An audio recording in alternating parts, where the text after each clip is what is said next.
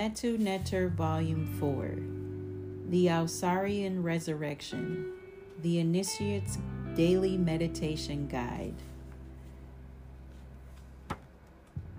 Reading from the author's preface, beginning on page 19. A brief survey of the history of religion will be very helpful. Let's begin by looking at some of the dates. 2350 BCE, the world's first, hence oldest religious scripture, is written on the pyramid walls of King Unas, the last king of the fifth dynasty in Egypt. All Egyptologists agree that its composition is much earlier. The chief theme of this book is that all men are divine beings. 2200 BCE. Additional contents of the ancient Egyptian religion are documented in the coffin text.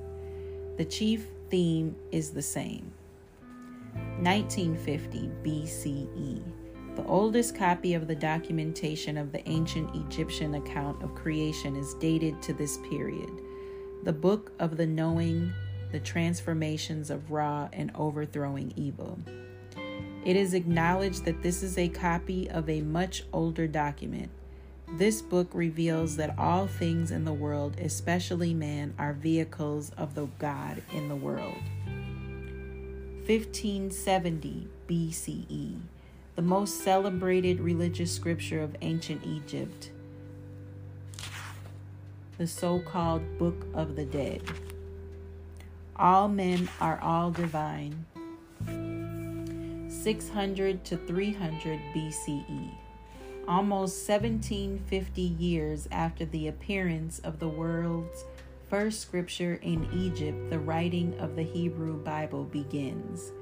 It is compiled from orally transmitted tradition. 600 to 300 BCE. The Rig Veda, the oldest Hindu scripture, is written down.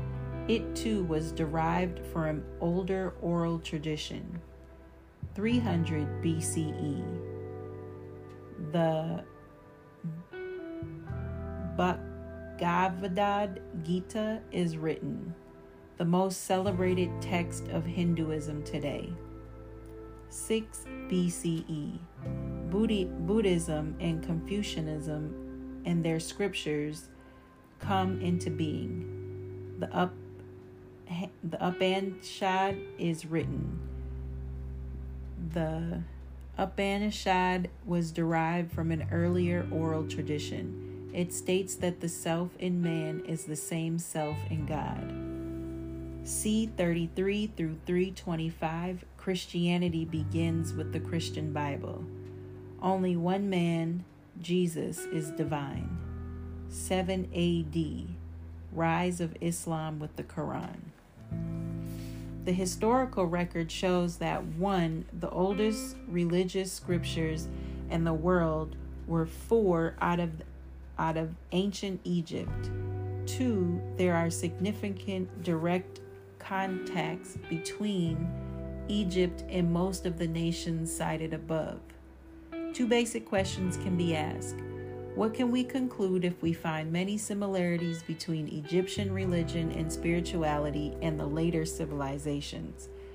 What must we conclude about ancient Egyptian religion if the record shows that what is best in it is similar to what is best in those that followed it? Especially if a strong argument can be made for transmission from Egypt to the others. It's the proverbial A must be equal to C if they are both equal to B. Chief elements of ancient Egyptian religion. All Egyptologists and theologians state that ancient Egyptian religion is polytheistic. All that you have to do is read the Kemetic account of creation in the book of Knowing the Transformations of Ra and the Overthrowing of Apep. 1950 BCE. This book represents the world's first and indisputable account of the monotheism. The book opens with the following words quote, The words of Neb- Nefertiti, literally Lord of all, which he spoke after manifest, manifesting itself. I am he who manifested myself as the creator. I was alone. I became from I became from God one. God's three that is from out of myself were raised up Shu, the positive or central figure force of the spirit, and Tefnut, the negative or central force of the spirit.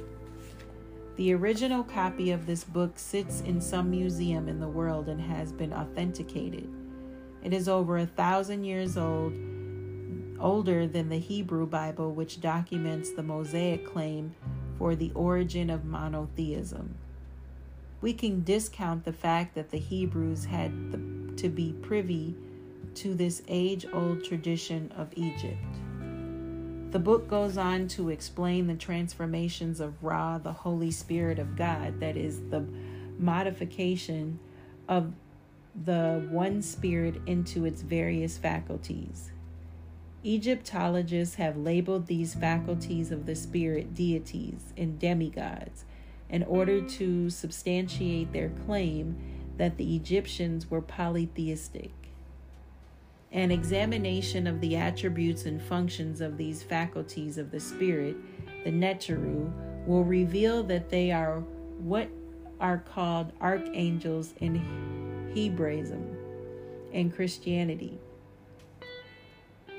The sources of the personality types in psychology.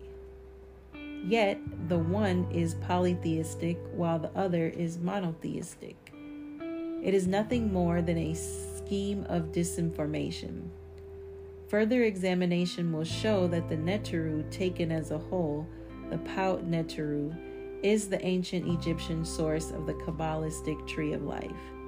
We must keep in mind that the oldest written record of the Paut Neteru is 2350 BCE, or over 2,000 years prior to the first recorded data on Kabbalah, which did not flourish until the 13th century AD.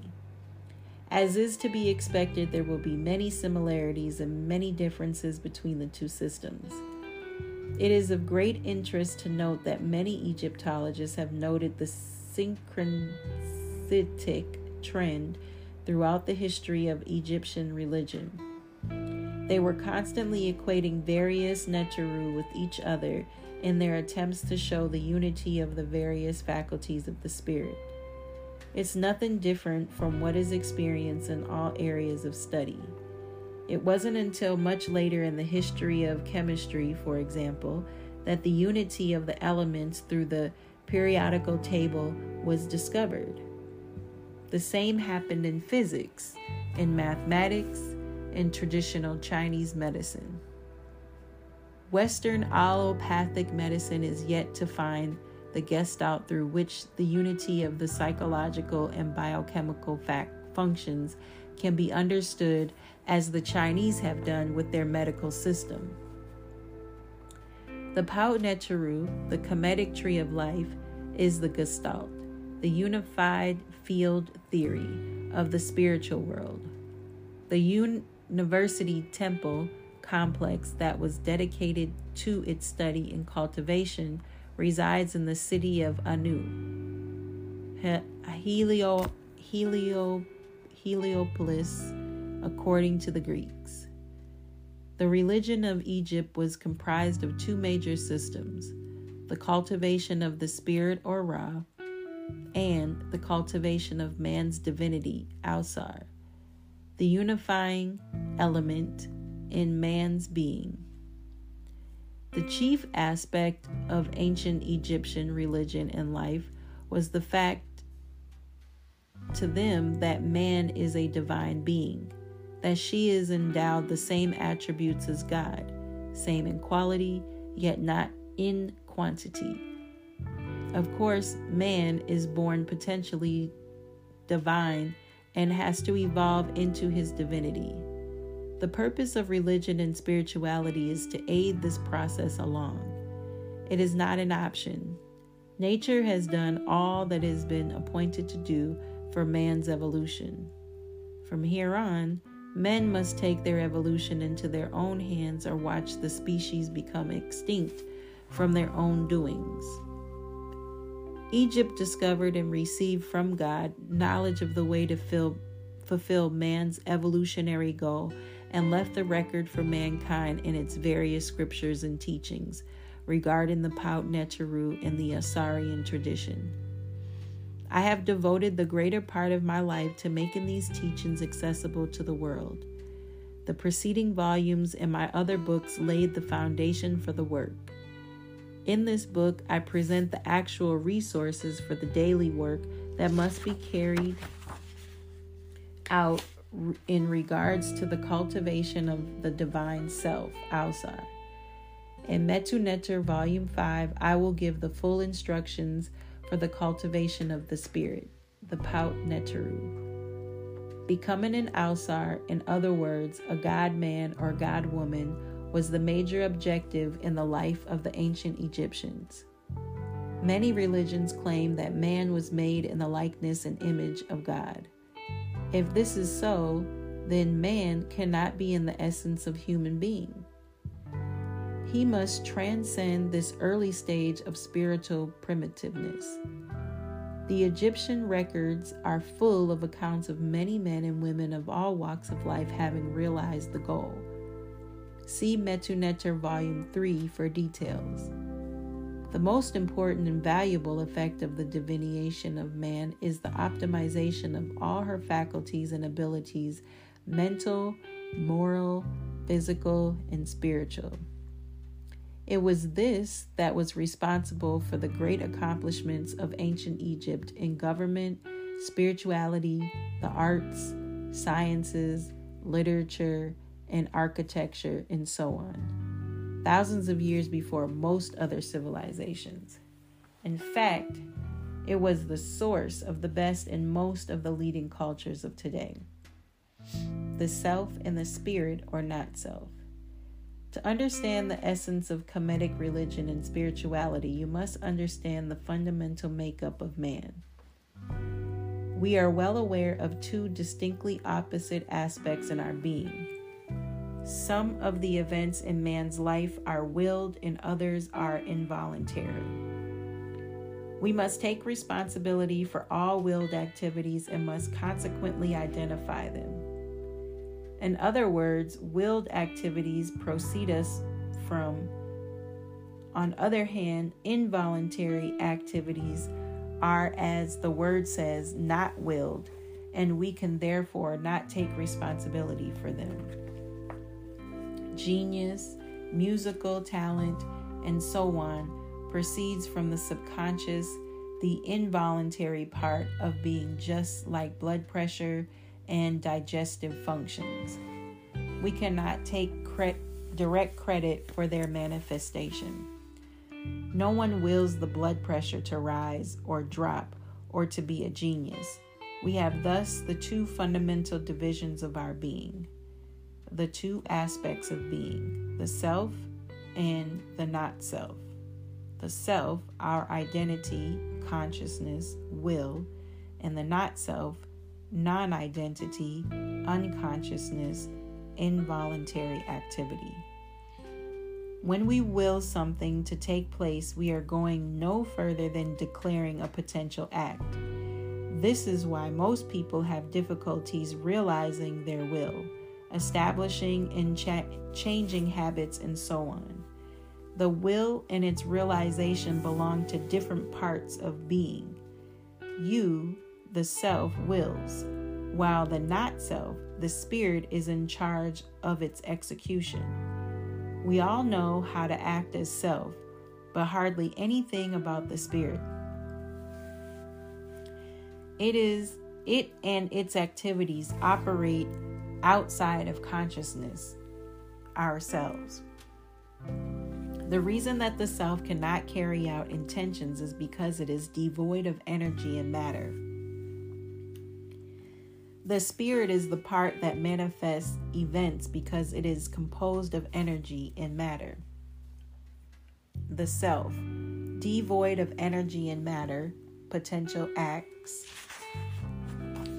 The not self, composed of energy and matter, realization of acts.